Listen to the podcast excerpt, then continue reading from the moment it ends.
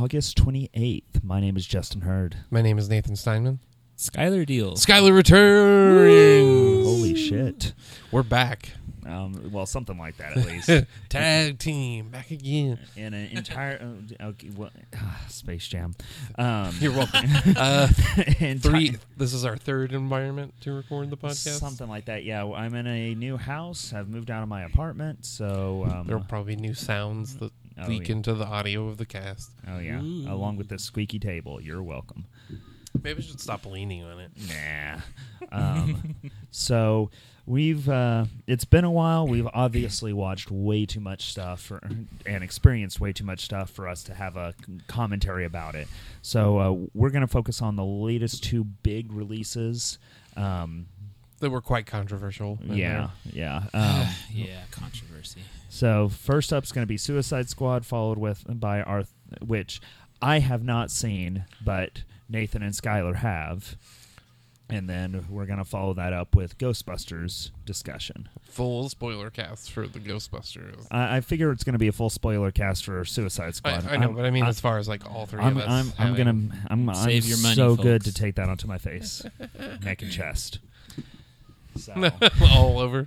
all over my face, Rub it neck in. and chest. Rub it in. Yes. So, uh, what'd you guys think of Suicide Squad? D plus. D plus. D plus. Which So- is the same score I gave Batman vs Superman. Uh, I felt like this was a better movie than Batman v Superman. Yeah, I enjoyed it more. Like I would probably say a C plus, That's more fair. in my opinion. That's fair.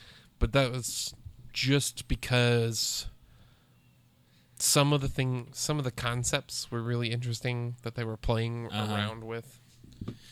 Specifically, and some of the stuff really worked. Some of the performances really worked, especially Will Smith Will and Smith Margot was- Robbie. He's a good actor. You know. I mean, well, it's He can work. He can do it. I think the biggest problem for me is just like I I hated the fact that they already turned Deadshot into a hero. He wasn't an anti-hero at all in this movie. That was probably one of my biggest frustrations. But as far as like a movie, I would say that this it's more coherent than Batman v Superman was in its original kind of version, the theatrical version. hmm I'm intrigued to see if they are going to do a director's cut version, I would think they would. Definitely. just to sell more DVDs, if anything else, hmm hmm and just the backlash. Like, it, so many people want to see Jared, what Jared Leto did. I want to see more Jared Leto. Yeah, I didn't get enough of Jared Leto's performance in the movie to really get a good grasp on his Joker because I mean, he, and he's completely irrelevant to the plot in Yeah. so many ways. I thought he would show up at the very end. To be honest, I thought the whole thing was going to be the constant back and forth between Joker and Harley Quinn. Kind of like a a big force that they just kind of meet up all the time. they, yeah, they sorta. keep running into each other, and it keeps that would be kind of affecting cool. Affecting the story. Yeah, that was kind of like what I was kind of thinking that uh, specifically this movie was going to be, but it was just it became more about somehow Deadshot and Harley Quinn becoming friends hmm through. J- the wait, course wait a of this minute. Your, movie. your two most bankable stars that were previously in a movie together. in a drama yeah, about them forming a relationship. That that was the focus of it. oh, focus the focus of it, the focus.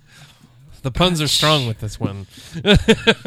Here's why I gave it a D plus, the same as Batman. I was angry watching Batman. I, I, I just could not stand it. This one, I got through it with chuckles, but what I could not stand about Suicide Squad is so the, the the fact that the studio just messed with it so bad.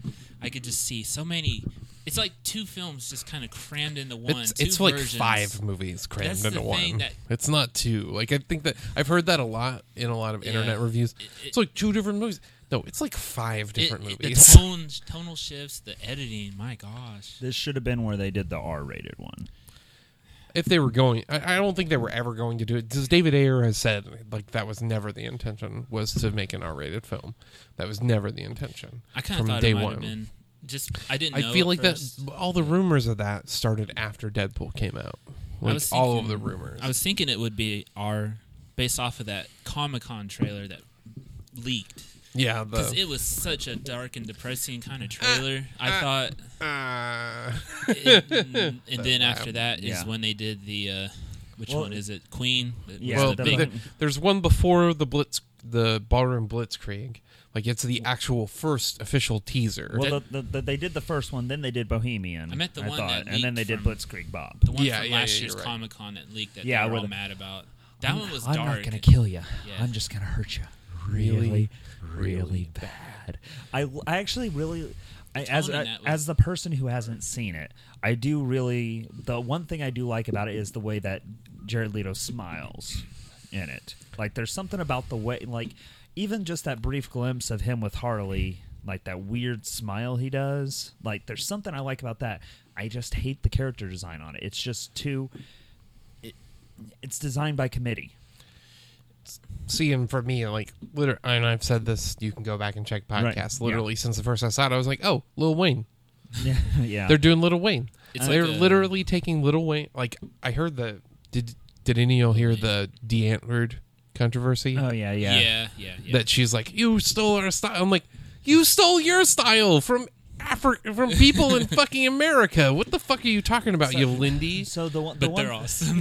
I know, I like love the them. It's just I like funny them. 'cause- yeah, it's fun. I guess my my question is, um, I saw you know YouTube, all the people dissecting everything on there. You know, there's the recent thing of that the Joker's. There's three different Jokers in um, the DC comics. Yeah, yeah, yeah. and people were kind of looking at okay so let's the three different jokers are you know um the, The gangster. yeah we have the gangster we have the psychopath and then and we the have trickster. the clown Yeah. you know so we This have the six definitely the gangster. we have the 66 we have the jack nicholson and then we have um The Heath Ledger. Heath Ledger.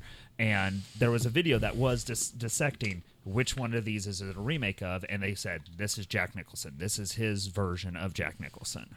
Do you guys agree? Uh, I would agree that it's much more in line with Nicholson. I feel like he was much more trying to go with. Uh, so watching the film, so the movie has is very. Uh, you haven't seen it, but the biggest thing is the jarring editing of flashbacks and stuff. Yeah. So the movie that I felt like if they were going to do this with it, if they were going to recut it in this very scattershot way, and you want the Joker to be important, he's got to be. It's got to be like Goodfellas, where there is no redeemable aspect to this character, but you use the flashbacks intermittent throughout. But then that would also mean that he's being chased by the Suicide Squad. He would be the plot device as opposed to the Enchantress. Yeah. Um, the thing I heard was And then you that- don't get the big laser in the sky that's got to be in every superhero So movie. was Right, kind right. of like the red Thanks, herring? Avengers. You think he's like the red herring of it, at least from the promotional material? Jesus, he wasn't even the red herring. He was literally. He didn't even. He wasn't even a cameo. Well, I, I, in a lot I of heard it ways. was. Is he like it the was. super shredder of the movie, where you see him for like a Yeah. minute? Yeah. I, I heard that it, he was more. The the relationship between him and Harley was actually more romantic Yes. than any other portrayal has Oh, yeah. ever been. And, and Kevin Smith said like Paul Dini like came up to him, like they were both at the premiere, and Paul Dini came up to him and crying like I didn't even know you. I like he was so fascinated with because I mean it's the guy who co-created the character, right. Right. and he never thought that the relationship could ever be romantic. And here they created this dark Bonnie and Clyde, uh, Sid and Nancy kind of story, but like it's not the backbone of the movie. right. It's an afterthought. well, I mean, He was And- kind of an abusive.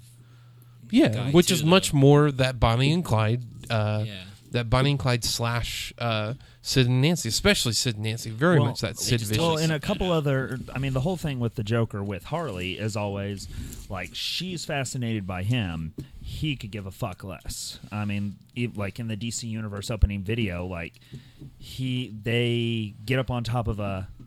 The two of them get up on top of a tower and like fire a rocket launcher or something like that. And she dies, and he basically like she dies protecting him from the blast, and he just pushes her body off and goes on just Yeah. not doesn't even look back just like ah, what the fuck and moves on um, i just watched the under the red hood you know that version of his history from um, Arkham Origins. And the thing that I thought was interesting is that they're showing kind of what his history was during his interview with Harley, and he's talking in such vagaries that she thinks that he's talking about her, but in reality, he's talking about having just met Batman. Yeah, and see, the scene is literally over. You don't even get a scene. You get a couple lines of dialogue, then it moves on. Couple lines of dialogue, moves on. Like it couldn't figure out what movie it wanted to tell. Like, well, I mean, Leto said that he had an entire movie's worth of scenes. well, he said they did a lot of experimentation on set. Some of those shots and stuff, I'm like, okay, this is. Oh, there's a really good movie in here. Mm-hmm. There's at least of all the stuff they shot, there's a really, really, probably a really good movie in there. I mean, it's it, it's just, it's just sad that there's Fire the editor. Oh no, no, no. Here's the thing. you there is a listed editor in the credits. In the credits, in the in the scrolling credits, there are seven editors listed. Seven. Okay, so seven. now we know which which tells you that that because the trailer house got They the story hired to do a version according to of the it. Right. Hollywood Reporter is that an executive hired the trailer house that cut the Blitzkrieg. Uh, Bob no, it's not Blitzkrieg. Bob. It's a ball, ball, Ballroom Blitz. Ballroom Blitz. Ballroom right? Yeah, Blitz. that's it. Ballroom Blitz, who cut that. They hired that trailer house to recut the movie in the in the style of the trailer. This Right. is after the original version. After of the yeah, film. after yeah, because it was the Ayer version. simultaneously. It was simultaneously happening. It was recut. They were shown to test audiences. The one with that the trailer house put together was more well received. So the movie that, that we saw is a blend between David Ayer's original film and this trailer house edited version. I mean, that's kind of like hearing about Batman v Superman, where the extended cut is the one that they showed they got the standing ovation. Mhm. The one that every reviewer I've seen has said, you know, it's still a flawed movie, but it's so much better than it was. Well, it clears up so many of the plot holes and it so flows many. better. You Well, know, the thing too now that I'm really kind of thinking about, I've been thinking about this in my head since I saw it, wanting us to do this podcast. I'm glad I'm here. Um, Batman vs Super, Batman, Batman versus Superman doesn't really have so much shoddy editing as Suicide Squad. I actually kind of think it was filmed okay, but it was just kind of Well, the problem is the se- boring. the sequence of events don't Yeah. make any sense in Batman v they, Superman. they cut out all the stuff that glued it together. Yeah. And All the ins- embeds. Instead, you All had of to, the embeds. You just get payoffs. Instead, you had to have me sitting here on, on that podcast going, "This is what Lex's motivation was." Hey, was I right? You know? Suicide So- Squad is just a collage of everything. Which is, I will say, what was really interesting to me as a person who's been recently very much studying screenwriting and, and studying the structures and stuff of what you have, what you have to write a screenplay like in order to get it sold. You know what you have to do, the the beats that you have to hit, the functions. This movie completely violates screenplay structure. There's no three acts. There's literally there are anywhere between you can either call it two acts or you can call it like four I, th- um, my question on that is, is that, because it violates all the beats there's no midpoint there's no midpoint but is that the editing? i i think it's the reshoots Okay. It's the reshoots combined with the Can you editing think of the reshoots in the film? Can you do you think you could notice them when you were watching it? Not as much as speaking i did finally watch fantastic four uh a fan four stick uh that movie The reshoots are is obvious. the in that, reshoots right? are so obvious it's like a fucking trauma picture it's like a fucking 180 million dollar trauma picture you're like what the fuck you can't get a better wig you can't match the wig to her hair color They have a watermelon getting stepped on for its heads. it's just like that would have at least been like oh they get that it's completely worthless See, uh, I love trauma movies. i was incredibly frustrated by that no no i will agree with you the first act is amazing there's Right. an amazing fantastic four film yeah, in that first act. Nothing in that first act pays off. It doesn't. Nothing. Absolutely nothing. Well, and just real quick with the Fantastic Four thing, I thought that their doom, at least for whenever he comes out. Oh yeah, the look of Doom was uh, actually. Uh, it's very much the cosmic Doom. It's the Doom after he already has the the the Silver Surfer's powers or whatever, and then like having the scanner powers and blowing people's heads up. Right. I was looking there like, what? The, like holy bloody hell! Yeah, Like, like- they just hit people's head, the back of people's heads blowing out. Yeah, like that was really interesting. It made no. The rest of the movie is Yeah. a pile of garbage. I mean, it was it was the Fly meets Iron Man three. Meets Beats- the end of the Avengers. Meets uh, creepy, spooky X Men movie. Yeah, I was Like, gonna. There's, there's. I mean, it's Akira again. yeah, but the problem is, is if it's gonna be Akira again. It, it- well, it's it's the midway point of Akira. It's not the Yeah. end of Akira. Well, but it's just like Oh, when Tetsuo gets his powers and leaves whenever the whenever he's yeah when he's leaving the But I facility, don't- that is what happens with um, Doom. Yeah, but the thing is, is like It is. I can you can tell like that might have been a that. reference for Crank for Trank, but what the the finished product is has no relation to any of the stuff he actually shot. That first act is is a really good first act, solid. It's set up. The characters make sense. You understand the motivations. You That's what I've get heard a lot It's about it's it. the it's the, the moment the moment that they go to Planet Zero yeah. and come back, and then you get some brief flashes of like body horror stuff which was awesome. and then the moment it, and then that's the break into act two and then the moment act two starts you start seeing reshoot footage. You start seeing wigs hair costumes everything that like incongruent between scenes between sh- literally sometimes in the same scene cutting back. They will cut. There was one scene with miles teller. You see him? It's one scene. He has one haircut. They cut to the helicopters coming, come back. It's a completely different Miles Teller with a completely different haircut. The costume's a little different. I'm like, how did that? How was that allowed? Yeah. That's like this is this is like film. It's it's literally one of those movies of like they had to shove out a product. They'd already advertised a product. They had to shove it out because if they didn't shove it out, someone was getting fired just for that. But what ended up happening is a bunch of people got fired, including the guy who's basically responsible for all of the bad shit that we hate about the X Men movies. Yeah. When now he's at Sony, Yeah, and cut and cut the immediately cut the Ghostbusters budget when he got there. which is a good thing. Um, but anyway, Could should have cut it a little bit, a little bit more. so anyway, so Suicide Squad. The the one scene that everybody talks about being an obvious reshoot is the Harley Quinn in the elevator shot. Yeah, that's Yes, one. Really? Yeah, It's, uh, where she fights the guy. Oh, where they jump in the elevator and Yeah, and then Oh, like she gets out, she's like, "Hi guys." that was a reshoot. Uh, well, it's it's it's a here and there. I could just not tell because the editing and everything is Well, so bad. I think, but I think the thing is, is that the reshoots seemed. And I think I'm pretty sure the the finale was completely reshot. With the fight, Yeah, like the the Or final the the fight. final fight with oh, with Enchantress. Enchantress. uh, and the thing is, is that the whole thing's out of order. Like even for like, it was kind of like this interesting. Ex- if this had been an experimental film, I probably would have been like, man, this is really intriguing. Man, they're really playing with structure and form and character development.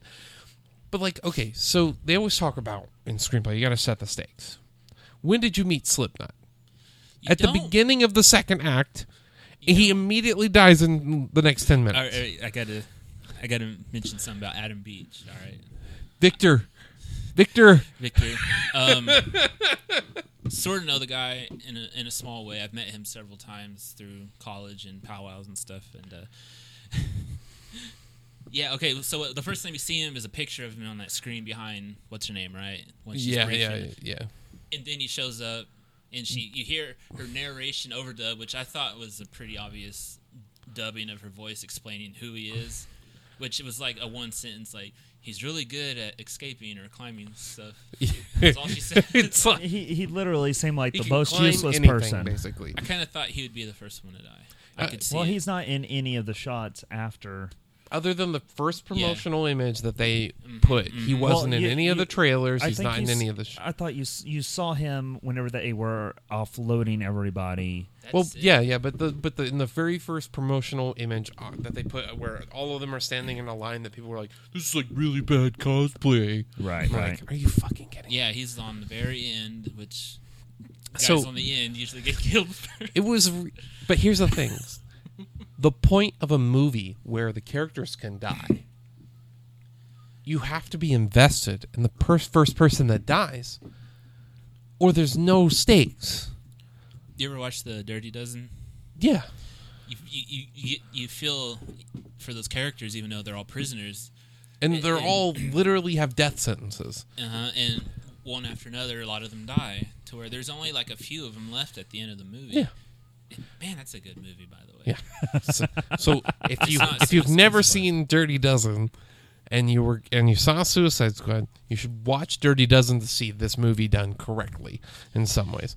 But what I thought would so this is just my fan fiction after watching the film. What would have been more interesting to me is you go with instead of them putting the band together for the first time, they're putting the band back together, but now they're all at separate prisons. Rick Flag has to take special forces and break out each individual member of the Suicide Squad so that they can go on a death mission. Hmm. Now they get Harley Quinn. The Joker's already out. How you introduce Deadshot is he's a paid assassin to kill Harley Quinn by the Joker or by someone or to get at the Joker basically. And then or he's got a contract to kill the Joker or something. And that's how that plays into the whole thing. And then you can have like oh Amanda Waller stuck in the stuck in the like super natural event happening that the Justice League would actually be the people to take care of. But let's not talk about that. Uh Man, that's a whole other thing. um but uh would have been you have this like Day of the Jackal style storyline with Deadshot, where he's a full on assassin, and he only finds out that his daughter is in the city, and that's the only reason he joins, other than he's gonna get paid. He's still gonna get his contract, So the daughter thing, which What- is in the comics. That is a motivation. It is a real thing in the books. I did check it out. in the movie though, it's just him getting paid and getting promised to see his daughter, right? It's And it's that- yeah, it's him getting Okay. pr- the promise of Yeah. his daughter and then a year off his sentence, life sentence, or ten Oh. years off his life sentence. or Did you whatever. guys see um, Assault on Arkham? No. It is an animated feature that is the Suicide Squad, where I believe, if I remember right, I, I wasn't a big fan of it either, but um, rated R or not rated, whatever, whichever which. Um, but it's them breaking into Arkham Asylum to kill the Joker. Which would have been a much better plot, just because it turns into, like so many movies have turned into, the Avengers made a billion dollars, guys. So every third act finale has to look and sound and feel like the Avengers. Well, you know, Adam from your movie sucks kind of said this movie looked like it was just trying so hard. It was trying to It in was trying so hard to be like a Marvel movie. Guardians or Avengers. It was trying know? to be a Mar. It was trying to be a dark Marvel movie. Which I'm sorry, I've seen the Netflix series. You you ain't got nothing on the dark Marvel movie. Daredevil is still darker than any Batman movie they've made so far, oh, except yeah. Batman v Superman. I, I would, I mean, Dark Knight Returns. No, I'm talking about live oh, action. Like. Well, I was gonna say with I mean with Daredevil, you s- I'd say it's even still darker than Bat v Subs, just because you literally have people impaling themselves to Yeah. kill themselves to keep from you know to from being Oh, violence, killed by the king. Yeah, violence. Yeah. yeah, and the Punisher and And I see. hear- I, two. I, I haven't even finished. For some reason, I just cannot get into season two of Daredevil. I'm half. I'm like six episodes in. Just think- can't get into it. I think the thing is, is uh, the no, only- Elektra just showed up. That's Okay. what happened. that Uh, yeah. Her her her interpretation is interesting. Like well, Elektra. I mean, even even the Punisher, like the whole thing there, just for some reason, just just not working for oh, me. I, I, I just I, I loved it. I thought it was so much. s- sick. and it gets really is- and the stuff with uh with uh Well, Karen Page gets really good. Like she actually, in some ways, becomes the lead character in some episodes. Like her stuff gets so interesting.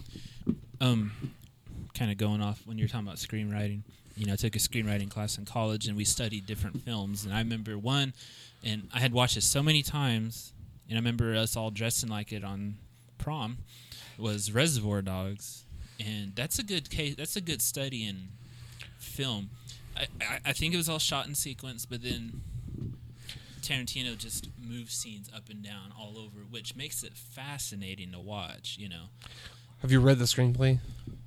no There's actually uh, a, at least like four or five scenes that are completely excised from the film that are in the screenplay. really Two of them were shot because you can find. I think they were on deleted scenes on right. the special edition. Yeah, with but the two of them, like, female agent or whatever. well, and also the Bonnie story. Oh. or him Yeah. talking with his uh, chief, right? He's teaching him how to say a joke to like. I remember that. deleted Yeah, scene, yeah, yeah. Which So interesting. all of those are in the screenplay, plus a couple Yeah. other like bits and pieces, and some of the characters say different things in that opening. the only diner screenplay sequence. we read was Juno.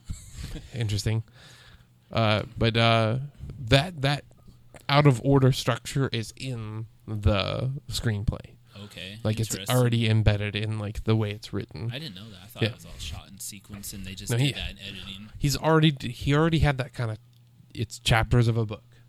Well, I kinda mean, and, style. and they still could have shot it in sequence, but he had Yeah. the idea for the. Well, in in ti in forward in the Right. if you were if it were to be a linear narrative, that's how they shot it. right. but- That's what I'm saying. Then it was recut to fit the screenplay. Right, right, right. Of course, you couldn't do something that interesting with this movie because people don't want to mean, sit there and think You- about it. They want to watch do it. something that You c- interesting. well, you c- well, the thing is, is they did, they did something really interesting. It's just the interesting that they did. They cut out all the other stuff that might have like made the movie more interesting. Like, and this movie's already two hours long, and it could have easily been the two twenty or two thirty of a of a Nolan picture. It but was that long, but it didn't feel that long to me watching it. no, no, it, uh, it kind of dragged right before the third act really started. Like it started dragging because you're just I like know a lot of people like the get bar to the- scene. I did not like that part of the movie. I feel like the bar scene would have been better if it was longer really. And actually add fucking weight to the narrative. There's a lot of little parts. There's so- there's so little pick out of weight. the movie that That's the problem. There's no stakes for most of the movie. There's no stakes. All these are lead name actors, and they didn't kill a single goddamn one of them. except for Adam Beach. But that's the thing. You killed one of a group called the Suicide Squad. right, right. Are you fucking kidding me? If you would have killed any of the other members, you could have had like an Iron Man 3 kind of moment of that kind of twist of like, oh, they mean business. Well, I mean, that's I, I'd have the same complaint about um, Civil War. Yeah. Is at the end of it, nobody is nobody's dead. Yeah. That was The one person who you know got, you know, quasi paralyzed, he's gonna be perfectly fine by the next movie because Of Tony, Tony- Stark. Tony's technology. Yeah. So like Yeah, and they- someone should have died in Civil War. on ac- like at least an accidental death, right? Not intentional. Yeah, didn't- I it doesn't matter. None like, of them really wanted. There them. just needed to be that level of stakes. Not just But- mindless and- and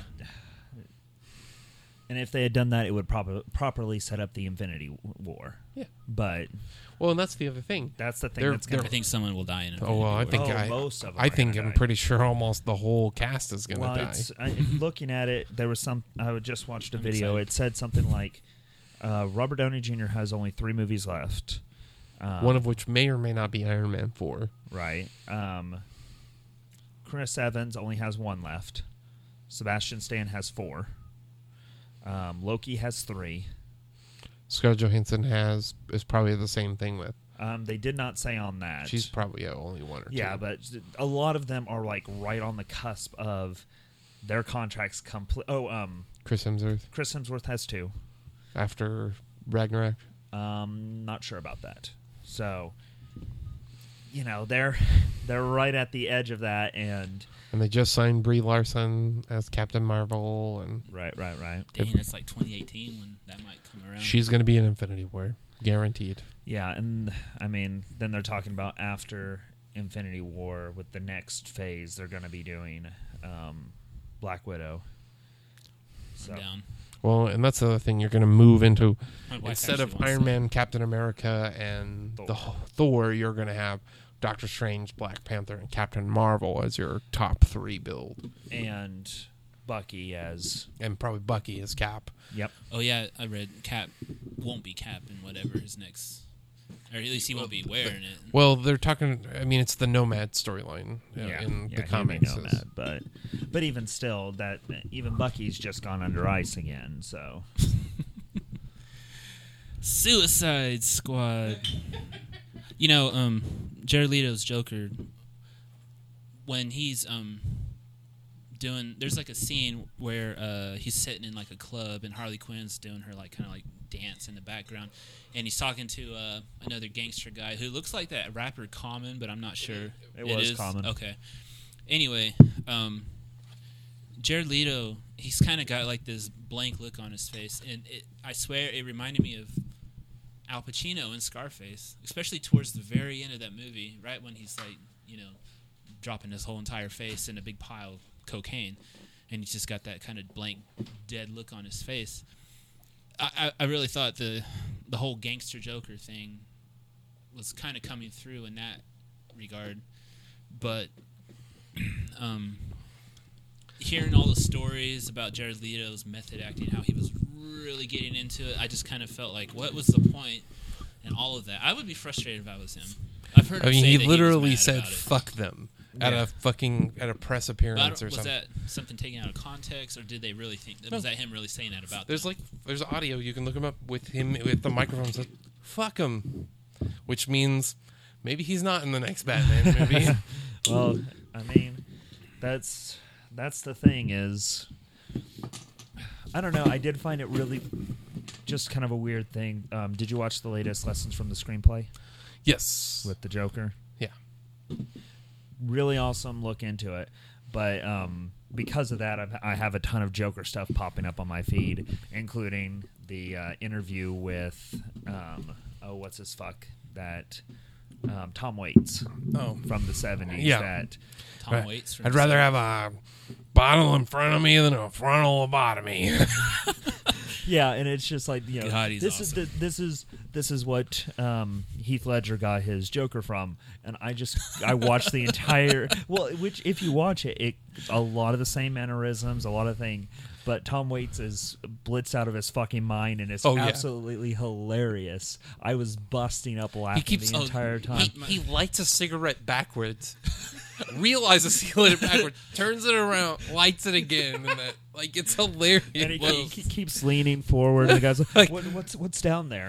What's- what's- Well, you know, when he did his last big tour, he came to Tulsa to Brady. I had some friends who went. They said a lot of his set was him just cracking jokes, and they actually released an album of him just doing his stage banter and not even playing music.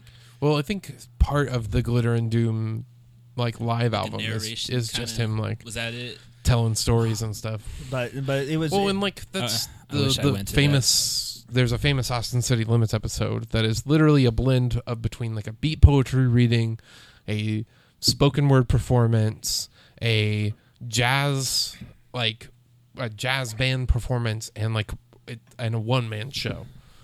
Listen It's- to Tom Waits, folks. Swordfish trombones, Rain Dogs, The Heart of Saturday Night, all, All the great Island. Years albums. But yeah, it, it was just really, it was weird watching Tom Waits from that time going, I can completely see the Joker in here, but what Heath Ledger added to it was lucidity. Well, and Sid Vicious, and that uh, yeah, they're and- definitely Sid Vicious. and and if you now I know it's kind of semi controversial that the documentary crew met with his dad and his dad showed them the notebook and you see the pages you see like panels. Like he cut out panels from comics he made notes he there's a picture of, of sid vicious there's a picture Alex. of tom waits there's a picture of alex there's uh, from clockwork orange. Oh, so like there's a lot of like elements like he was combining and uh, it was kind of frustrating. I would listen to the the after i watched it i listened to the the quarter to three and i'm sorry. I'm very familiar with the joker and to me, Jared Leto's performance was nothing like Heath Ledger's at all, other than there's definitely some completely crazy, and there and there is even a line in the movie where he's like, "I can't wait to show you my toys," Right. which No, is very much an explicit reference to the Nicholson Joker. Well, there, there's um, you know, there's that's in the trailers. Yeah. Just the, I can't wait to show you my toys. You know, just like And- and that's the, the other thing face, is- like weird. Like he's oddly hands on. That's kind and of and all, all of the scenes are like so short that you don't see like where that goes. Everything ends before it really goes where it needs to go. To show you like who this Joker is and why this Joker matters to this story. right. I remember when I first saw The Dark Knight, sitting there in awe of Heath Ledger's Joker. It was kind of one of those moments watching a film where you're just kind of like, like You didn't know like the guy mi- had it in him. Like your mind's getting exactly. blown, Yeah. And you're like, that guy is dead right now. By the way, Well, and see, I'm- it's like I'm watching a ghost. Well, and that that was the thing for me, and it, it also same thing. It happened both with Dark Knight and Dark Knight Rises. For me personally, I've had a lot of people go no, and I think I've even mentioned it here on the podcast that for me the scene where um, they drag in his body, where he's pretending to be dead, and they unzip him, I kind of went. Oh fuck! like, yeah, he's dead. Okay, cool, cool.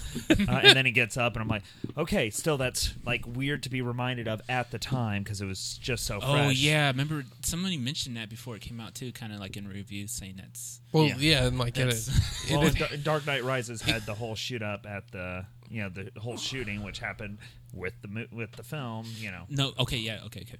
Me and Christy saw that Dark Dark Knight Rises. what's really weird is watching the Imaginarium of Doctor Parnassus, the Yeah. fucking movie he died while filming. We saw Right. Dark Knight Rises, and somebody pulled the fire alarm while we were watching it, and you, and, I- and that was before the movie started. It was during the trailers, and we heard gunshots on the screen.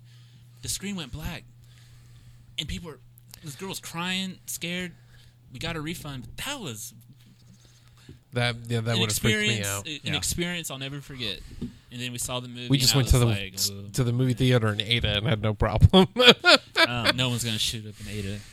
I mean, the, honestly, with Imaginarium, that You'll probably get shot at Walmart before you get shot at the movie theater. I, I was really hoping Imaginarium would be better than it was because I, you know, you can tell that movie would have been really good if they hadn't had to have completely changed the narrative. Right where he he changes in each reality. Yeah. If Oh, and that where like jumps to like Johnny Depp and Well, like, somebody else, right? Four of his seen it. friends all came in.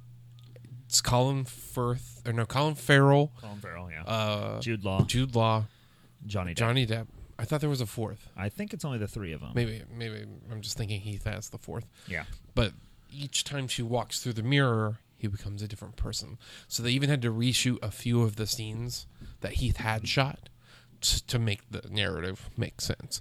But the the and the thing is, is the culminated final battle is with the Colin Farrell one, and I just watching Right. his performance I was just like. This doesn't feel like the rest of the movie in a lot of ways. you know? right. The the thing that was cool is that they um, donated or whatever their fees to his daughter No. since there wasn't anything that actually Yeah. was going to her. So, Yeah. um, but anyway, so um, not glowing reviews for Suicide Squad. Uh, how about Ghostbusters? Um, what do you think, Schuyler? Let's start with you. Uh, me and Chrissy liked it when we watched it. We laughed. Um, I could tell right away that this movie is right in the middle. It's not spellbindingly awesome, and it's not absolutely dreadful.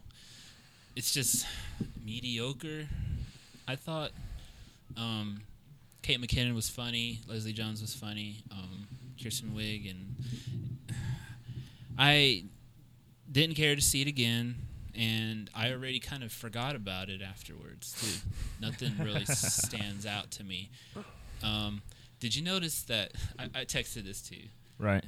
When they hold their proton packs, the the, the, the gun, It looks like a phallus. it looks like a big, looks like a dick. It, it- I swear. Watch them hold it in the promotional. material. They're holding it like right there. I thought I don't know if that was a geniusly like inside joke that they just put that. there. Probably. I mean, they're all four female comedians. I'm pretty sure. I kind of thought was- that was funny. You know, I thought that was pretty. It would have been Yeah. funnier if it would have been like, "Hey," if Kate McKinnon had the line that was like, "Hey, look how uh, look how strong I look right now," or it's just like Like, some sort of like Look how sexually, big it is. yeah, because she had all the most of the innuendo jokes. Oh yeah. so it would have made sense within the context Well, and of her uh, character. From, from what I heard, is um, she was supposed to be a lesbian, which you obviously get the inference of, but they cut, had to cut that out. she was almost too screwball sometimes. She was. Um, so Nathan, what did you think? Let's go with your opinion first. Uh, I'd give it a solid seven. Um, Solid seven. I, I, I enjoyed it. Um, I think that there was a lot more reading into the movie than it warranted.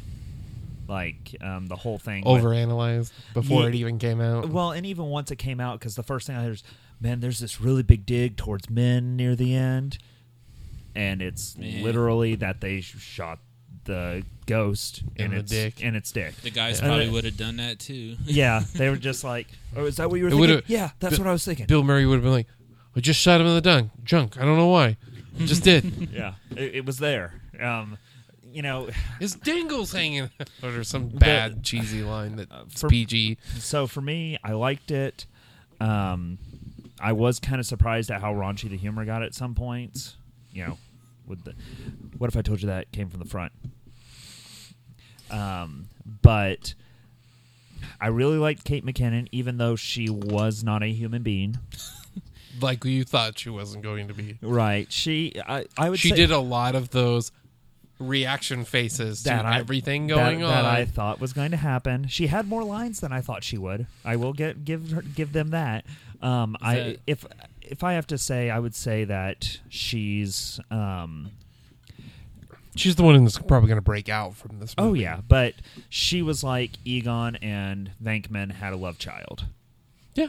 she was the most SNL-ish out of all. She should have been the Venkman, realistically, and not and not Wiig.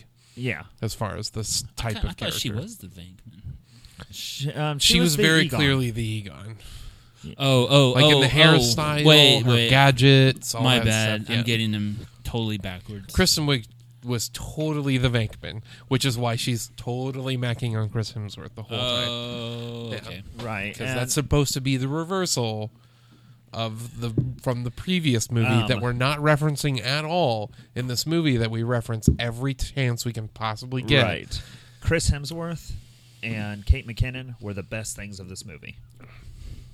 Um, I and I do not get where people are pissed off that Chris Hemsworth is the dumb blonde because he gets to have his cake and eat it too. He gets to be the complete idiot. Did no one see the SNL thing he did where he made fun of himself? Right. But but what I'm saying is is that a lot of people were complaining, you know, or at least I saw a lot of women who were posting stuff like, "Oh, how do you how does it feel to have your person completely sexualized?" And, da, da, da, da, da. and I'm like, "Yes, but he got to play the complete screwball idiot and he also got to play the genius who can lift everything and is super awesome at everything he does once Yeah. he's possessed." Yeah. Hasn't he already always been like the sexy male kind of guy in Marvel And the- movies? and He's pretty screwball. much the eye candy of. He's the he's the Um, eye candy, but he's also the screwball guy. My- oh yeah, yeah. my my, my wife likes Thor.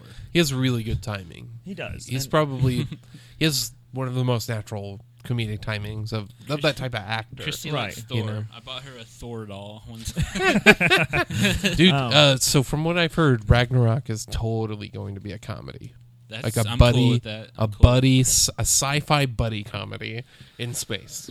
Um, so between those two, I really liked it. As I said, I think it was just kind of it was overanalyzed with all the. Oh yeah, the all- hype was completely unnecessary. right, and that's why I went into it and said as soon as I got out of it, went go see it. It, I think it was worth seeing. It's because you telling me that that I went and saw it. Right. Um, and you guys know I was one of the biggest detractors from it going Yeah. into it, just going like, And I was the one. I was the one who said he's had the bad trailer to good movie rapport before. you know? right. Like especially Spy, especially really the Heat. The Heat was so much funnier than it ever should have been. You know, like going into the concept, like it should Right. not have been as funny as it really was. It really wrote on the on the, the comedic brilliance of Melissa McCarthy. Right. And Um, the last thing I'll say is that my favorite cameo um, was Dan Aykroyd's, and for me, it feels like that is the one nod to the the full complete nod to that the first one did happen, and everybody's just forgotten about it. Because I love that he's like, oh, it's just a class four apparition, you know, Class five. class five apparition. I don't want to go down. To, I don't want to go down that way, and I am afraid of no ghost. And I'm like, okay, like, yeah, totally. That is the nod. That's uh, that is a nod to every. That is Ray, just older. yeah. Everybody else is probably dead, you know. But What do you think of Bill Murray? Like, do you think he that was totally I'm there for the check and to make y'all leave me alone kind of thing? I If it had only been for the check, he wouldn't even have been in more than one scene. right. That's what Bill Murray I probably would just- have been like. I'll show up, I'll die. That's it. yeah. he he's- He, he, to me, they were not ghost, but they were ghost killers. Yeah. Um, I want to I want to hear what your opinion is on there, and then I want to kind of mention a point that I've kind of noticed with it, especially from the lessons from the screenplay. So this movie was insufferable to me. Um there were no characters in the movie. Everyone was even more flat and one-dimensional than they normally are in movies like this. Right. Everyone was a caricature of a caricature. Everything Kate McKinnon was the worst. she was the worst of it. Leslie Jones was a character. All of them. Every single character. The villain was a caricature of the fat, nerdy genius who thinks he knows everything, but he actually stole all his knowledge. There's the, the it's all caricatures of caricatures of caricatures of caricatures, and it was really, really fr- there was no story value. There were no there was no turn. There was no this movie felt like they improvised every scene, had no idea how to cut it, had no idea. There were literally there were shots that violated the 180 degree line in a way that just like was like they're not even looking at each other. Why are we look? Why why why are we look? Just do a lot. Just just do. Uh, are they not there? Are these actresses can't even be in the same room together? Is that the problem? I but then mean, you that- see that- the but then you see the thing where they're dancing, they're having a good time, and I'm like, okay, this is a different movie. Oh no, there's another reference. Oh, there's another reference. Right. It became goes- like Batman v Superman of like if you if I see one more goddamn Ghostbusters reference, I'm gonna fucking scream. And you got one after the credits. I know. Um, So so that's the most like Did- heavy-handed pandering thing in the whole movie. Here's the one. Here's the one thing. I loved the way the ghosts looked. Hmm, I, I, hate you. you want you want to know why? Because it looks like a lot of horror movies right now. It does. It and- very I- clearly- that, that was the one thing I figured you would like is that it does. Cle- you were worried about this that it does clearly reference the aughts horror yeah, movies. It's very much in the style of a lot of of of current kind of. If there's supernatural horror, it's current supernatural horror is what they're kind of making fun of. Right. Well, it's in like some. the all the the mirrors that had all the hands pressing on. I was like, okay, yeah. I well, can and the see- way they burst out, and the way you have all these different like, historical characters and stuff. Hmm. I really liked the. eh, Well, I guess my question is: Is there a scene that you really liked? Uh, Any? where the first time that they're playing with the gadgets and none of them work the way she says they're supposed to, I actually genuinely laughed. See, I, I really, I did, li- I did kind of, I didn't like how slapstick that was, but I did like the.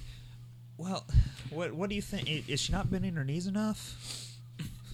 While she's like flying through the air, it was a great joke. It was. It was actually funny.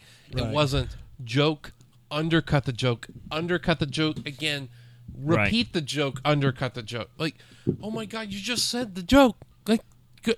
Well, I mean, Ah. that, that was the stuff with like Chris Hemsworth that I did enjoy, like the whole. Uh, I, I And he could you- was could he you- had some really funny moments. Kevin, could you answer the phone? Um, it's in It's the a- tank. No, no, the one next to you. ah, ah, click. Did did they hang up on you? No, I just wasn't about that conversation. yeah, I'm like, was- okay, cool, yeah, I, you know, what?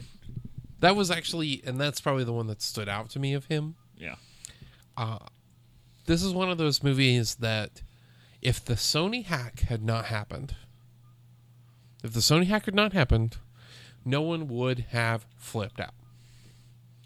it's No all one. the it's the all all the Ivan Reitman stuff. But because the Sony hack happened and everyone found out, Ivan Reitman had been literally trying to make this movie for the last 15 years.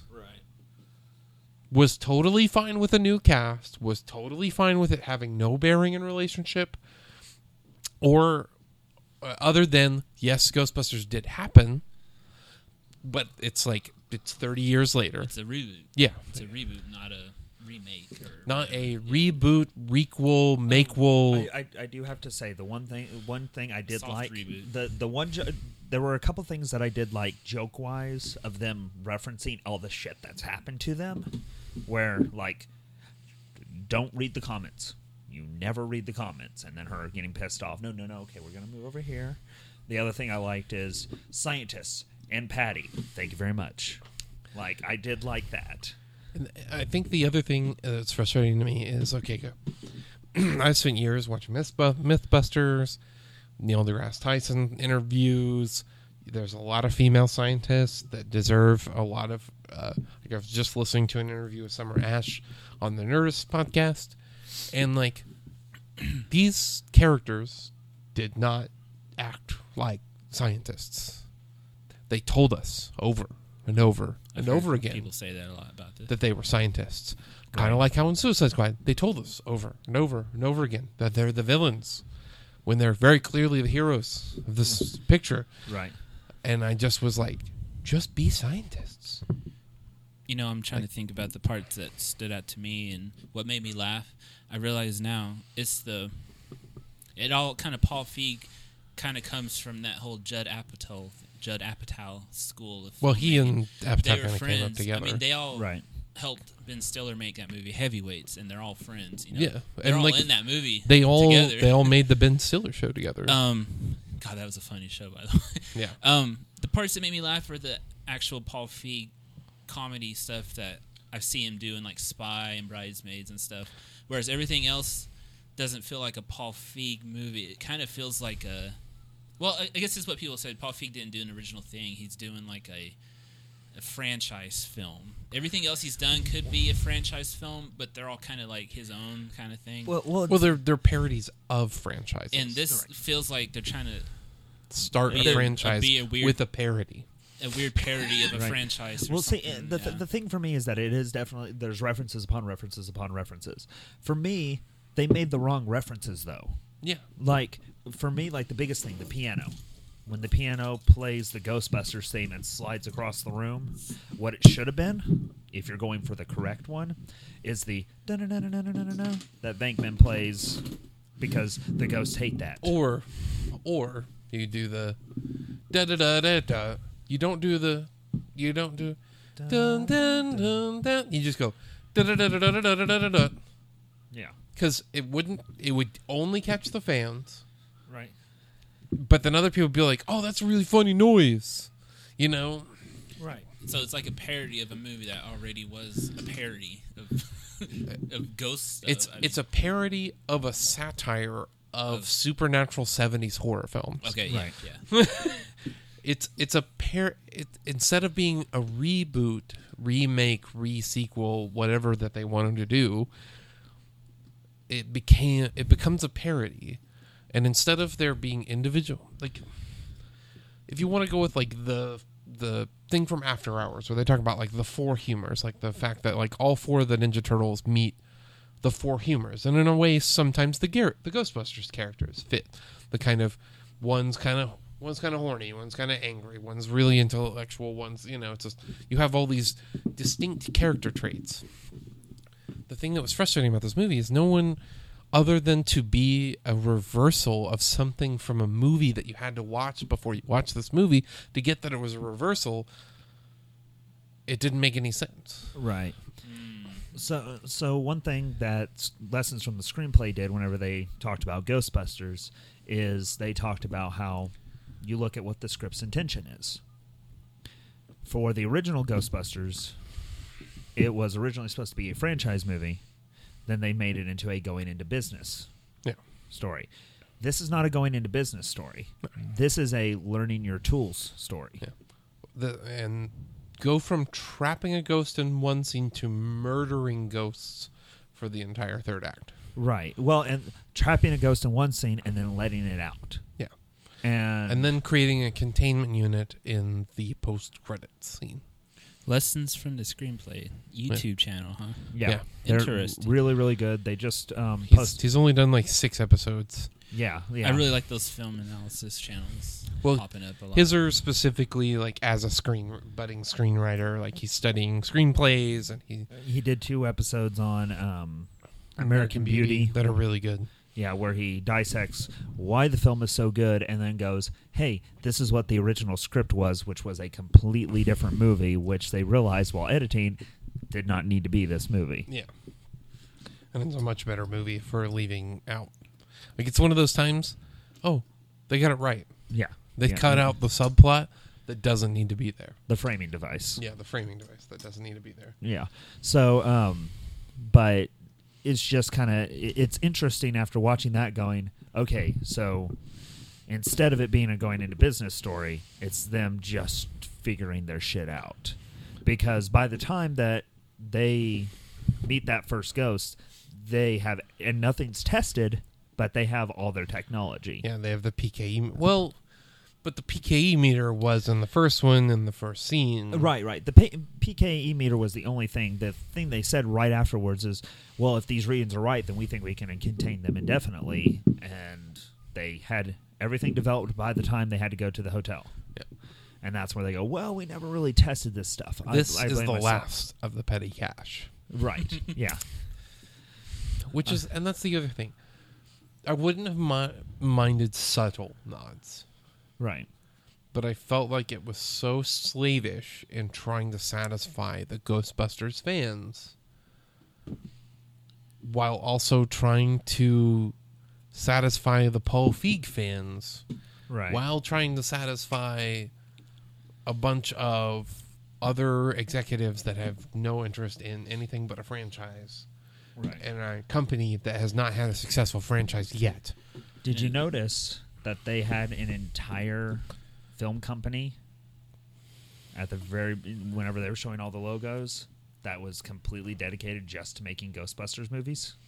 I didn't notice that. I guess It was like Ghost Core Films or something like that. They literally it had the Ghostbusters logo and everything. Oh yeah, yeah. It was just like, you guys, you, you guys got kind of big for your britches, didn't you? Because well, the movie's flopped pretty much. Yeah. they yeah, Midnight's Edge basically it's been kind of So- just killed. Yeah, and the Who Hol- I think it was a what's gonna- Hollywood Reporter or Variety. I think it was Variety. And, And, you know, poor Leslie Jones. oh god, A lots, a lot of dung has been flung at her. at what the movie. fuck? Okay, let let's just let's just. I- I'm just gonna out myself right now. If you're if you're a right wing alt right Meninist fuckface, just fuck off. just fuck the fuck off. You have no idea and you have no clue. You're never gonna have a clue. So fuck off. I mean, it's just it's such fucking bullshit.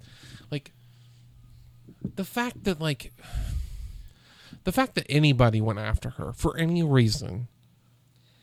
Uh, I mean, the one thing in the latest Midnight's Edge thing that you know it was the one thing that I was thought was interesting was, you know, the guy who got banned permanently.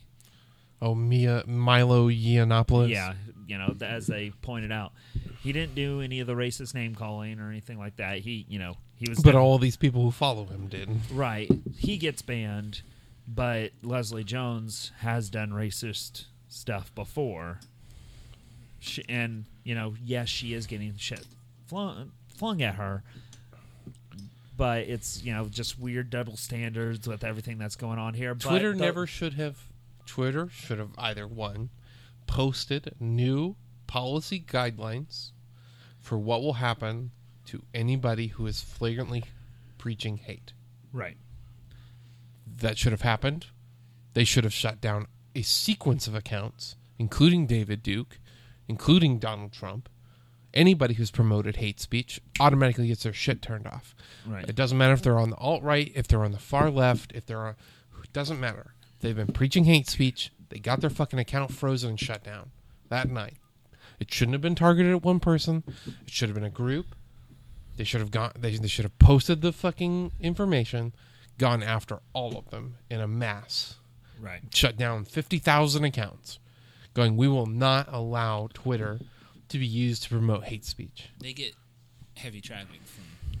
Th- that's why everybody's still on there. Yeah. Pretty much. Oh yeah. Why do you think Donald Trump still has an account? Why do you think David Duke is allowed to preach the things he does? Because it fucking generates ad revenue for them. I just don't understand the the most recent attack against Leslie Jones.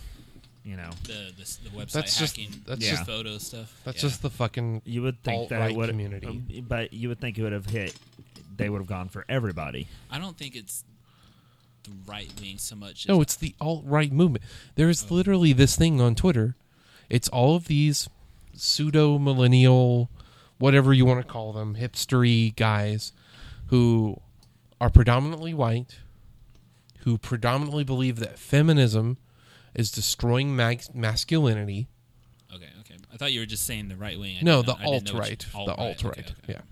It's like Because if y'all don't know, I'm right wing, but I would never hack Leslie Jones's.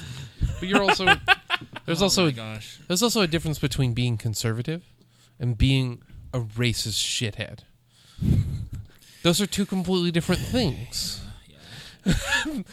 the problem is, is right now is our country has empowered the loudest voices of the most extreme versions of movements that are catered to empowering people to feel like they've been oppressed when they haven't been oppressed ever. Unlike your people, who have been continuously oppressed the entirety of fucking the last 500 years. If, if someone who's native was complaining about being oppressed, that's fine. Someone who's black, yeah, you were. Someone who's Hispanic, you were. Someone who's Asian, yeah, you've been erased from the narrative. I understand. But these fucking white or pretend they're white or look white or whatever who pass for white, this idea of whiteness, this concept of white genocide, whatever the fuck these idiots have fucking obsessed themselves with. I'm sorry, this is just this has really touched a nerve with me. Um, I don't mean to, I don't normally get this political, but Jesus fucking Christ, I have never No, he's dead. I have. n- I, I I will I will tolerate and accept people who have different opinions than me because I want because I do my best to listen. I do my little best to accept the fact like the people who like who are very Christian that I work with who think that it's a fallen world and Ted Cruz was their candidate and you know all this. I will talk to them. I'll have conversations with them. I'll talk about my liberal politics, blah blah blah blah, blah whatever. We'll have like rational discussions. But the people who automatically me having a different opinion than them means I need to be killed and destroyed and shut down because I'm a libtard can fuck off. How dare you hate Ghostbusters, Nathan? I don't hate Ghostbusters. You Yeah. are I really wish. all wish the things that are terrible with people. I who- really wanted this movie to be funny. I have liked Paul Feig movies. I have even watched Mo- Melissa McCarthy movies that I probably wouldn't have watched because she's in them. Kristen Wiig, she's a great actress. Leslie Jones has a possibility of being like a great comedic voice in cinema. So does Kate McKinnon. What I was getting This at movie just I'm- didn't work for me. When I mentioned the Leslie Jones thing, kind of makes me think that they might not do any more. Or at least she won't be involved. But if she comes back and does more of it, then good for her because Yeah. she's really kind of sticking it to him. Well, I'm- But I just feel I feel really bad for her. You know, they all did this maybe at the first start not thinking it would be a big deal, but the internet gives people a voice. And then the and the Sony hack happened. I mean that The that Sony hack. See, I was trying to think about all the repercussions of the Sony hack, but this is a major repercussion of it. I mean, we never would have known. but a lot Midnight's of the Edge stuff details. is really cool. Go to Midnight's Edge on YouTube, people, and watch those videos. They're really neat. So I am. I don't want to make a big hairy deal out of this. I just. I do find it interesting in the aftermath of this. Speaking of Midnight's Edge, I had a uh, female friend of mine who, or had some friends of mine that posted reviews of Ghostbusters saying, "Go see this." You know, women are funny. Deal with it. Like Yeah. that. That sort of thing. And it's like that's That was New York Times article. yeah, headline. New York Times had that, and then I had other people, friends of mine, that fell into that, and all I said was, "Hey, I really, you know, I liked your review. I think you should go see this movie. I just wish you hadn't fallen into this trap because this is just generated bullshit." Yeah, the narrative of the movie, the narrative around the movie is so just like completely has nothing to do with the movie.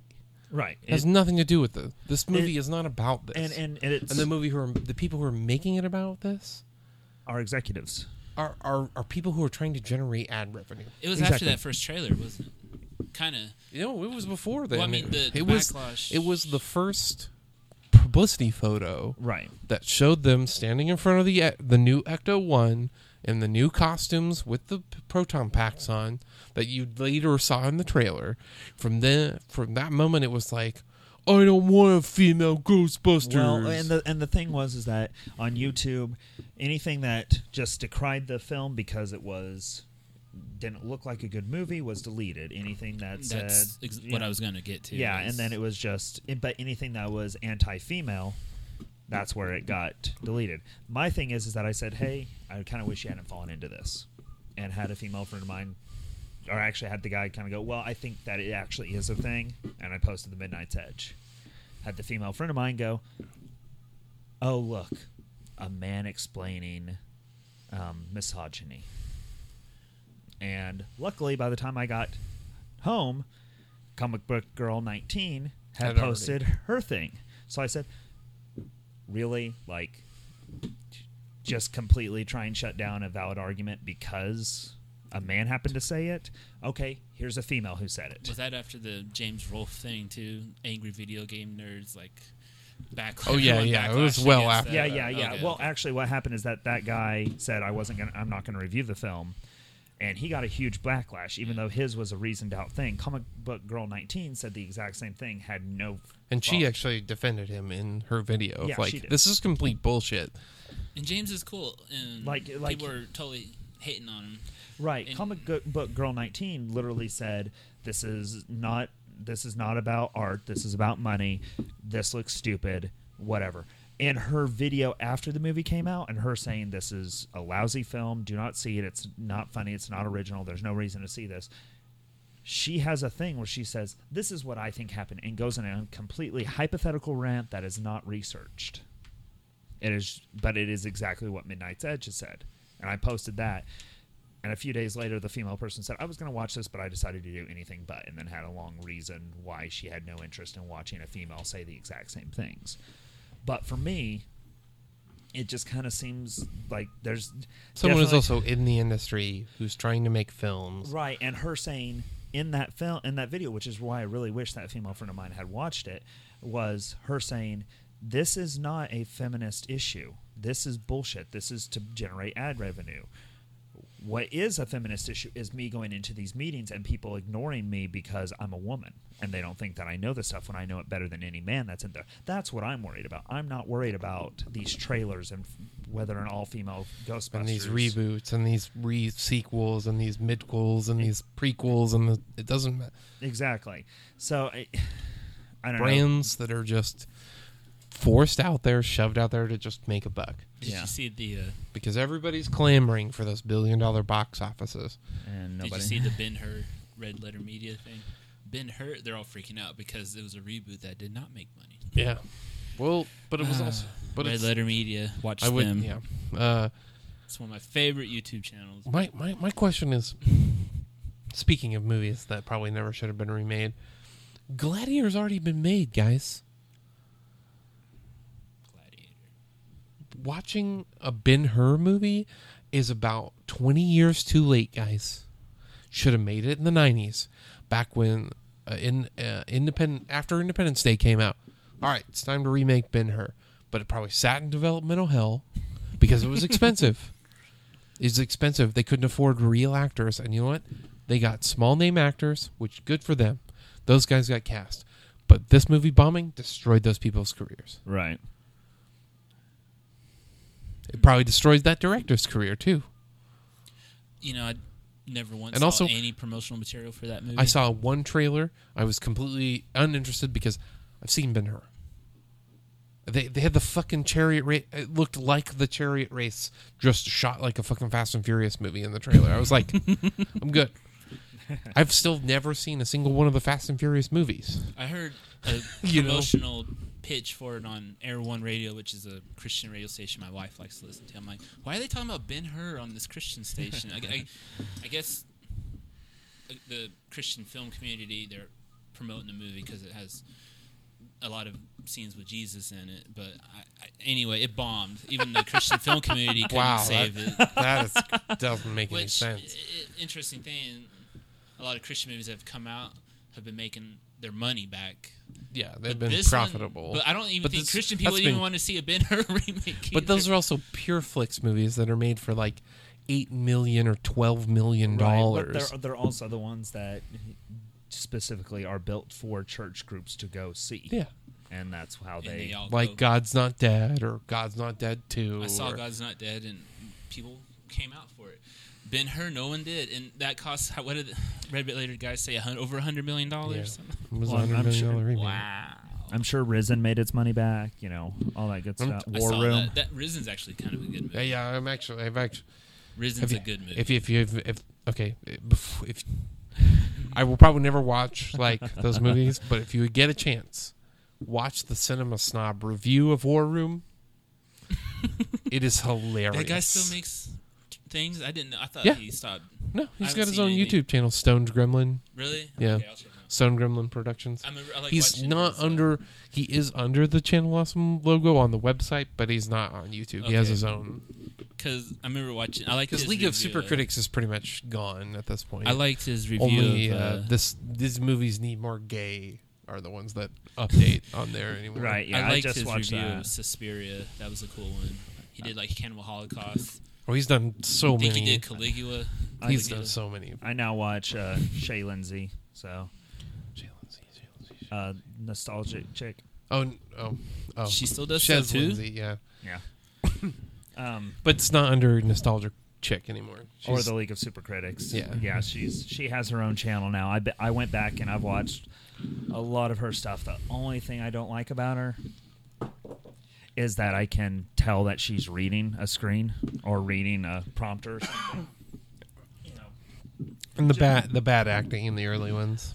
Well, I, I- it's it's yeah, it's fun. There's one I reason it, I don't but- like Nostalgia Critic that much anymore because I hate his reviews now with all the skits and. I just don't like. I- those. I've Actually, I think the skits are the only thing I like in his Really? in his in his. See, I yeah, watching oh, man. I watched a couple of his things and I was like, oh okay, and then it just was just hate.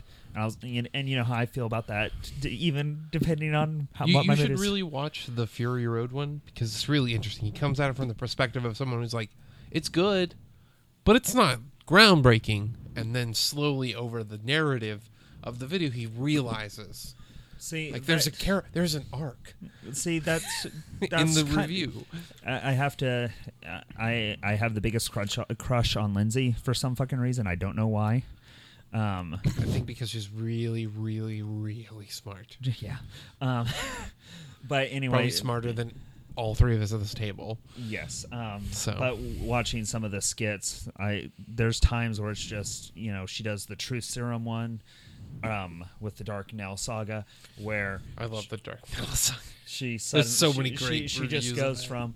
"Ah, the X Men series, it's it's interesting because it did it and it's really good time, and then they do the true. Serum. Oh my god, I love it! I'm just like Night, Nightcrawler. It's the whole reason that I learned the German language. I never meant to admit that, but ah, like yeah, I've I literally spent all day like w- probably spent- Diving It didn't drive you crazy. dark. No. it, it, it didn't drive me crazy, but there are a few of our things like Loose Canon with um, Phantom of the Opera, where for the first like 30 seconds, I'll show it to you before you leave, just because it is Alright. it is less than a minute. But for the first 30 seconds, her voice is very in the lobby of this play, you know, whatever. It's just like you can tell she's reading from the teleprompter, and then her head shifts, and then she's good. Like she suddenly remembers, oh hey, I'm supposed to be moving. I'm supposed to be looking away so that it doesn't look like I'm reading from a teleprompter or you know reading from a script. Um, but the f- a few I've watched, there's or the early few I watched were all ones where I could just tell like she was reading from something. It's like move, move your body. Does she still review like movies aimed at girls primarily? no, she mostly does. Those those were kind of funny, but I was She's like, mostly doing the Loose Canon series, which is Right. where she takes every interpretation of a character and kind of does an overall analysis. Hmm.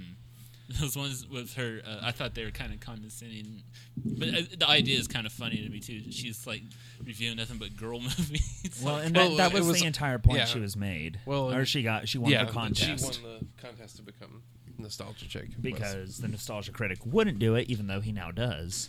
Um, every once in a while. Well, in some of the movies, they crossed over of like, I already did this movie. You're doing it with me again. Ah, you know. right. There's some of and, those episodes. um, but no, she mostly does Loose Canon, which is every iteration in pop culture of a character, like Hades, or um, she just did one which was really interesting about 9/11. And you know, that was intense, and that was it's almost like 40 minutes. It's like a 40 minute mini it's two- documentary. it's two parts. yeah, about it.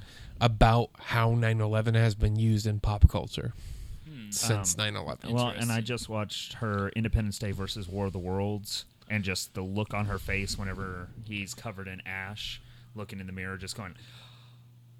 If you know anybody who was there or Yeah. were there, this will be a very familiar. Like fuck, like I can't believe they put that in the movie. yeah. Well, and also his realization. Yeah, yeah, yeah. Just His realization is the thing that really fucks with you when Yeah, you yeah. watch. The, when you think about the fact that like, Oh, oh, oh he's oh. covered in the ash of human flesh. I realize I remember that. Yeah, and like he freaks out and tries to get it off of him You know, when he re- Well- when he realizes what Right, he right, is right. covered in. don't know if I want to get off subject that much, but did you see those pics of that little? Subject? We're supposed to be on a subject. Schuyler, I don't know what you're talking about. This is stream of consciousness podcasting. here. Um, have y'all seen the footage of that little Syrian boy? yeah, the the picture of the boy in the I, I watched that. It's like not even a minute, but they film him sitting in the ambulance because he was just staring off in the, and he's staring, and then he rubs his head and sees blood on his hand, and then he tries to rub it on the seat. I was like getting into an artsy kind of mode at the moment, thinking like, you ever notice where there's like beauty and like horror at the well, same it- time? it's, like it's, like the famous Vietnam picture where the Yeah. girl is like covered in napalm I running. used that as a reference, actually, that picture in poetry class. I was trying to find beauty and chaos kind of thing. I was trying to do that, but they didn't get it. But I was like, that's amazing, but horribly tragic. And I was like, you can't make that up. no. There's no way you can do that. Well, and also in a lot of fictional stuff, it wouldn't work. It would come across as exploitive. But in nonfiction, it comes across as like, oh, that's real.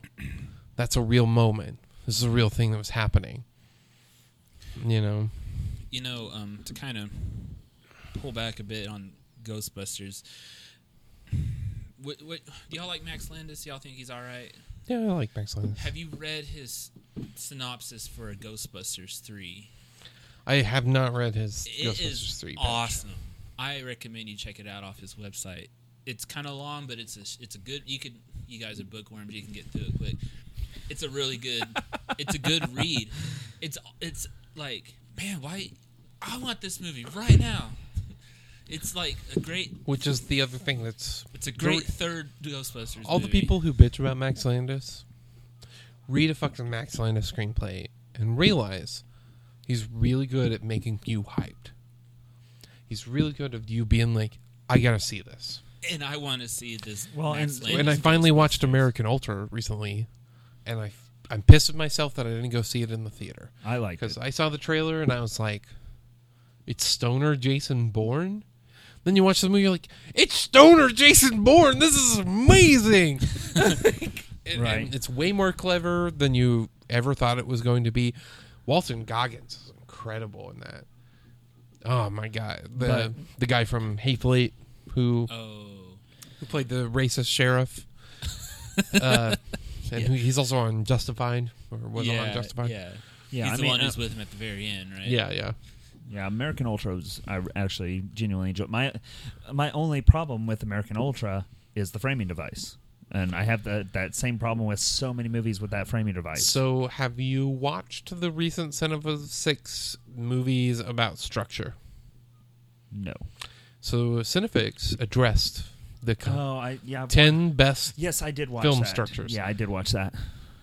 I did not have a problem with the framing device because they're embeds. But it's literally by the time you get back to it, and they show you flashes of pretty much every scene in the movie. But by the time you get back to it, it is literally the last scene before he's you know Totally fine with that. The temporal structure of the movie does not does not because the thing is is how do we get to this point? yeah It, but they How did show we you get- flashes of how you get to that point. but they even, don't too. but they don't show you direct flashes they show you aftermath flashes See, I have to see this movie. but that that was that was but my also problem. there's a seen very American key Ultra. person who is not revealed to be who's not in that scene because the tension is really about Kristen Stewart's character right, right, right, what happens to her right. it's not him he's the super soldier right. He's gonna survive But that's the same. That's my same problem with Mission Impossible Three. Ah, because It's- you know going up Ye- to a certain point That he, you know, you you know that Ethan Hunt is going to survive the whole thing because he's fucking Ethan Hunt. but man does it get you get you hyped to do- watch the rest of that movie But with that movie specifically, I know that no matter how crazy his shit, he Yeah. is going to survive without any major injury. He's going to get to this point. And then at that point is when I go, okay, now I can actually have some tension about what's going to happen in this movie. Well- That's my biggest issue. Well, and. I think that's the issue with franchises in general. Is if you watch Mission Impossible three and you know there's a Mission Impossible five, Right. well, I mean, they tried to they tried with, they tried with Mission Impossible Four to move it over to Jeremy Renner, yeah, which It didn't, work didn't work at all. because he then also did Bourne Legacy, Yeah, and that- that, fell through, yeah. and now we have Jason Bourne, which, from everything I've heard, is kind of a shit show. It's kind of I've heard that it's basically just a redux of everything they did before. this makes me think about why I like it when they cast not like not famous actors to play roles where you actually end up caring about them because you know it's not a Tom Cruise who's playing this, so you don't know if this guy's going to live or not. yeah. It's well, like watching the original Dawn of the Dead, and I was shocked that Peter, the the white guy, becomes a zombie, and then Flyboy becomes. Am I spoiling that for you? Who hasn't no, seen Dawn of the Dead? I'm pretty sure anybody that's 78? listening to this podcast has probably listened to Daryl I- I- spoil the fuck out of this movie. I, I haven't seen Day of the Dead, but I've seen Dawn. Dawn both is of them. My favorite zombie movie of all time, the original from '78. I, I rem- uh, I've told the story before, but I remember the first time I saw it was going over to your house after uh, there was a blackout at Westmore, Oh, and then we went over to your house and we watched all of Dawn of the Dead before we went back. We did. yeah, We just kind of snuck off and came back. snuck off for No one several. noticed. No one cared. Well, welcome to pre 9/11. Yep. Uh, I, I, I've been- Actually, I guess no, that was the year 9/11 happened. So I, I've been meaning, honestly, I've been meaning to to go up to um, Westmore because Vogel apparently is still there. Wow. I, I, I Yeah, one me of and Vogel didn't get along. So we we got along okay, and I like when I finished my first book, I went up and saw him, and he was like, "Oh, I'd love to read it," and I never gave it to him. Well, now I obviously have a few A- copies. a few, a few. There's about 40 copies on the shelf right now. Yeah, yeah. Uh, I uh, uh, when I took out my last loan to try and pay bills, I went. I need to buy couple, you know, at least a couple hundred dollars worth, so that when I go to conventions, I can sell So- them. And you haven't been able to go to conventions. Yeah, because I don't make enough money. Words. Well, was that our creative writing teacher? Yes. Yes, So Um, he's still there. yeah, I had. Um, he's a lot older, I guarantee. yeah, James went to Westmore. Mhm. Um, and I asked him like, "Hey, when you were still there, was Vogel still there?" And he goes, "Yeah, I- I think yeah, he was there." So I've been meaning to go up, but also I know that I would have to. I can't just walk into the building. I have to. You have to go to the office, say- sign in, get a pass, go to his office. He Or- was like in his mid twenties, wasn't he? He was in his late twenties Late when I had 20s? him. So yeah, yeah, Okay. which would have been right about that time too. Yeah. So because he took over after Mr. Randolph left, which was kind of really frustrating because Mr. Randolph was a really good, like a really good teacher with a very different style than Vogel, and so all of us the next semester we come in and we're with Vogel. And he did not know what to do with us, and he did not like a lot of our writing styles. Probably because he hadn't had six months or four months to get used to it. He's got this whole new paradigm and we're trying to figure it out and Right. none of us are and some of us are like this is not what we want to do i'm not trying to write period fiction right now so why are we doing this exercise you know no, I'm sure that with what my writing style has evolved into, he'll be. Okay, cool, yeah. In the trash, but, you know, whatever. Um, So I i just need to find miss adams and give her one yeah, that's true. she'll probably actually read it yeah. There Give you go. her one.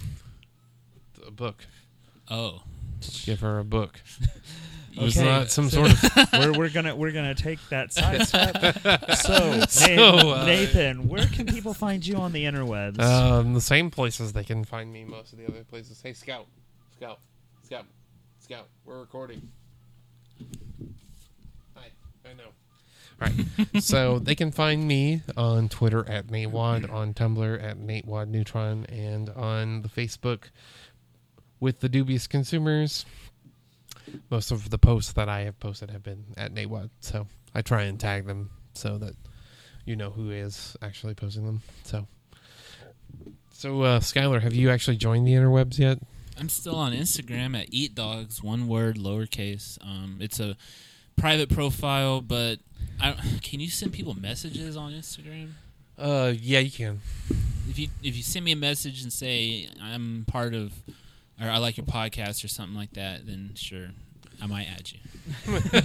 I'll review your content. I honestly, I used to be on no point MySpace. I had a MySpace account. I was stalked by somebody on there who I think was an undercover cop. I don't know, but Good times. it got weird, and I haven't been on any other social media at all. I, I like YouTube. I I'm on YouTube. I put videos on YouTube of my wife singing in powwows, powwow dancing. There you go. All right. Okay. Justin, what about you? the. Uh, you can find me at justindherd.com, justindherd.net, at justindherd on Twitter, real Justin D. On Facebook, Justin D. Herd author on Amazon. Basically, I could keep going on and on. Just Google me on. Um, Use just the Google, Google. Justin D. Herd or Justin Herd. You're gonna find the. Does it work on Bing? Have you found out? I have not checked Bing. You should probably check Yahoo as well. Yeah. Ask Jeeves. Alta Vista is that a th- still a thing? Lycos, go get it. Yeah. So, CompuServe. Tour? Are you on tour? so uh, Nathan, do you have a final thought for us? Okay. If we're going to remake all these movies, let's at least let's at least make good ones.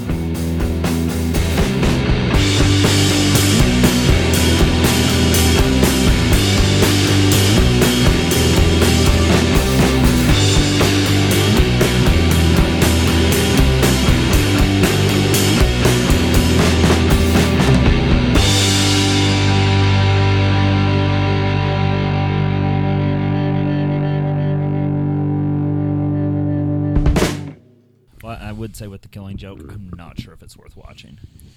Like, I've I've heard a lot 2nd. about it. Yeah. yeah, I mean, obviously with the first 30 minutes being a complete. Well, I, apparently from one of the comic um, things I read, or one of the comic channels, it's actually loosely based on a um, special that they had for Batgirl before it came out, since it took so many years for the Killing Joke to be written. They Ah. knew it was going to happen, so they did do a kind of side special for her to set up what Yeah. happens in the Killing Joke. And I know Brian Azzarello was one of the screenwriters So uh, Yeah. I know that some of the decisions were probably his. Yeah, And he likes going dark, really dark. it just really it, quickly. it just has the same problem that the actual book has, which is the ending. Oh, there's no resolution to the ending. It, it yeah, it's literally. yeah, he, he's, he's, well, it's not even that much. He just, they just start laughing, and then you see Batman kind of approach him, and it just pans down to the, um, it pans down to the rain, and fades to black, and then about halfway through the credits, you get a little scene of her as Oracle going into, or her getting off the phone with her dad, going through the door and closing, and then going, you know, let's get to work, sort of thing. So there's that nice little addition there, but it literally is as anticlimactic as the original the book is. I think ending on a black panel in the comic would be easier to take in than watching something Yeah. live action or animated. I, I don't know. I think the the the black screen has been used very effectively, but in the comic, the laugh continues over those four panels and then stops. And, and it stops for the last two panels. And but you still see the rain, and then it goes black. Right. And in this one, you hear the laughing. I believe the Joker, both of them stop laughing at the same time, which is actually what happens in the panel. And then you see the rain, and then it goes to black, and it's just like, I, you know, obviously you're going to keep it as open as the original is.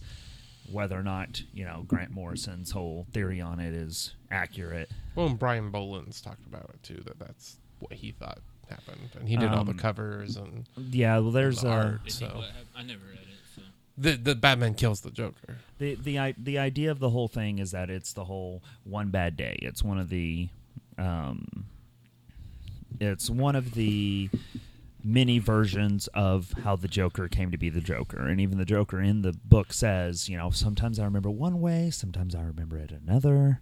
hmm. Um, which is where a lot of the permutations, even in the Nolan right. version, you get the. You want to know how I got these Oh, scars? all the different. He, Yeah. he does it like three times. I remember. He does it twice, and then he starts to do it a third time, and the Batman punches him in the face. Um, you want to know how I got these scars? Boom! So, um, but in it, at the very end, there's multiple theories of what happens, but essentially, they fight. Batman offers the Joker one last time, saying, "Hey, you know, basically, either at the end of the road, we're going to end up killing each other. So, like, let me help you." Well- you know the whole point. The whole point of the story is, Is- to drive Commissioner Gordon crazy. Right. So so the Joker shoots uh, Barbara Gordon, not knowing that she's Batgirl, um, but paralyzing her, which is how she becomes Oracle, and then takes lascivious pictures of her, and then tries to drive Gordon insane. Kind of like the pictures in Batman v Superman.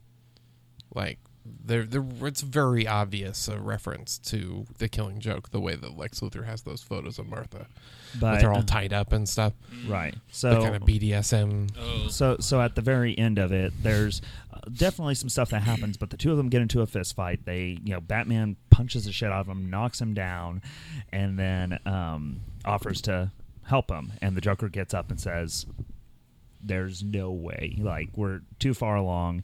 Hey, this reminds me of a joke," and proceeds to tell him a joke about how, you know, these two inmates are stuck in the asylum and they get out onto the rooftop, jump across. One of them jumps across the rooftops all the way out to civilization. The other one's too afraid. So the first one says, "Hey, I've got an idea. I've got a flashlight here. I'll, you know, put the beam across the gap, and you can walk across it." And the second inmate says, "What? Do you think I'm crazy? You'll just turn it halfway off, or whenever I'm halfway across." And the Joker starts laughing and then Batman starts laughing. Hmm. And then it shows Batman reaching across, almost like grabbing his shoulders or going for his neck or something. And both of them are laughing, and it pans down, and then you see one more laugh panel of laughter, and then it cuts off for both hmm. of them. And then you just see the raindrops, rain, black. basically in order to protect it's the the re- batman finally crossing the line. That's the killing joke. It's alan moore's interpretation of what would cause Batman to kill. There, there's also another interpretation where you see the Joker has the needle that delivers venom, the venom to him, and at one point there's a panel where Batman looks at his hand after he's fallen, so he could have been poked with the needle or almost have been poked with the needle, so he may have been hit with venom and knowing that he's going to die, and both of them taking each other Yeah. out. Well, and that's where like the destined to do this forever stuff, like from ba- from the Dark Knight has it, but also so does the Killing Joke. Chokes him out in the Dark Knight, right? The Dark Knight Returns, Dark Knight Returns. he breaks his neck. No, Uh, the no, no, Joker no. breaks his own neck. No, no, the Joker is peril is near is is is about dead, and but Batman won't finish him off, Right, and the Joker just finishes himself off. Oh, okay. right. But then uh, in but then in the very next chapter, like after the murder, the police are gonna come through, and he sets a charge and explodes the fucking Joker's body. Well, also so that they also don't think that he killed them. Yeah, So it's it just really did feel And they took anticlimactic. All the stuff in DC Universe is putting it all into their movies.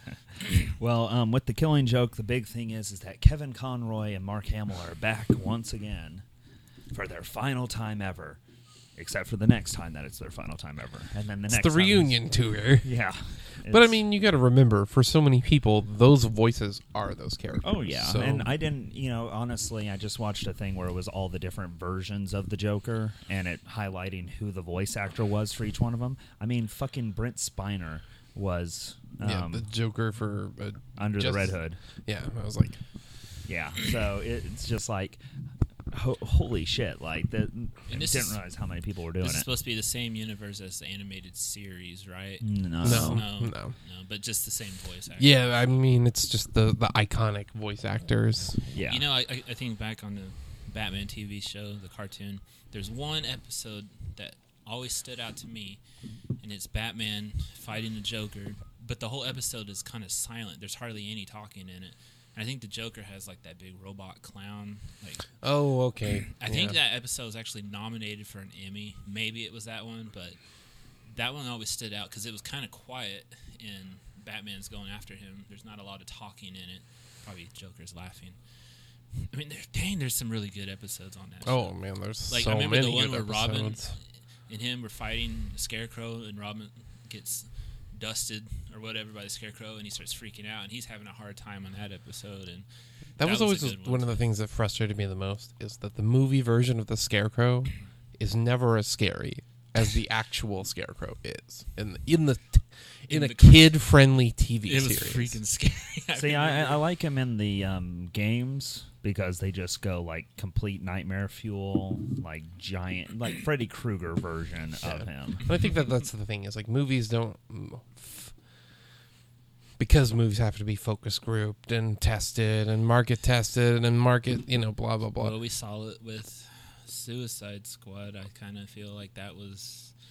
Have we actually started this episode? We haven't. I, We should but, but I've probably been, but I've been recording, so Okay. we we have all this. Okay. So All uh, let me stop it real quick.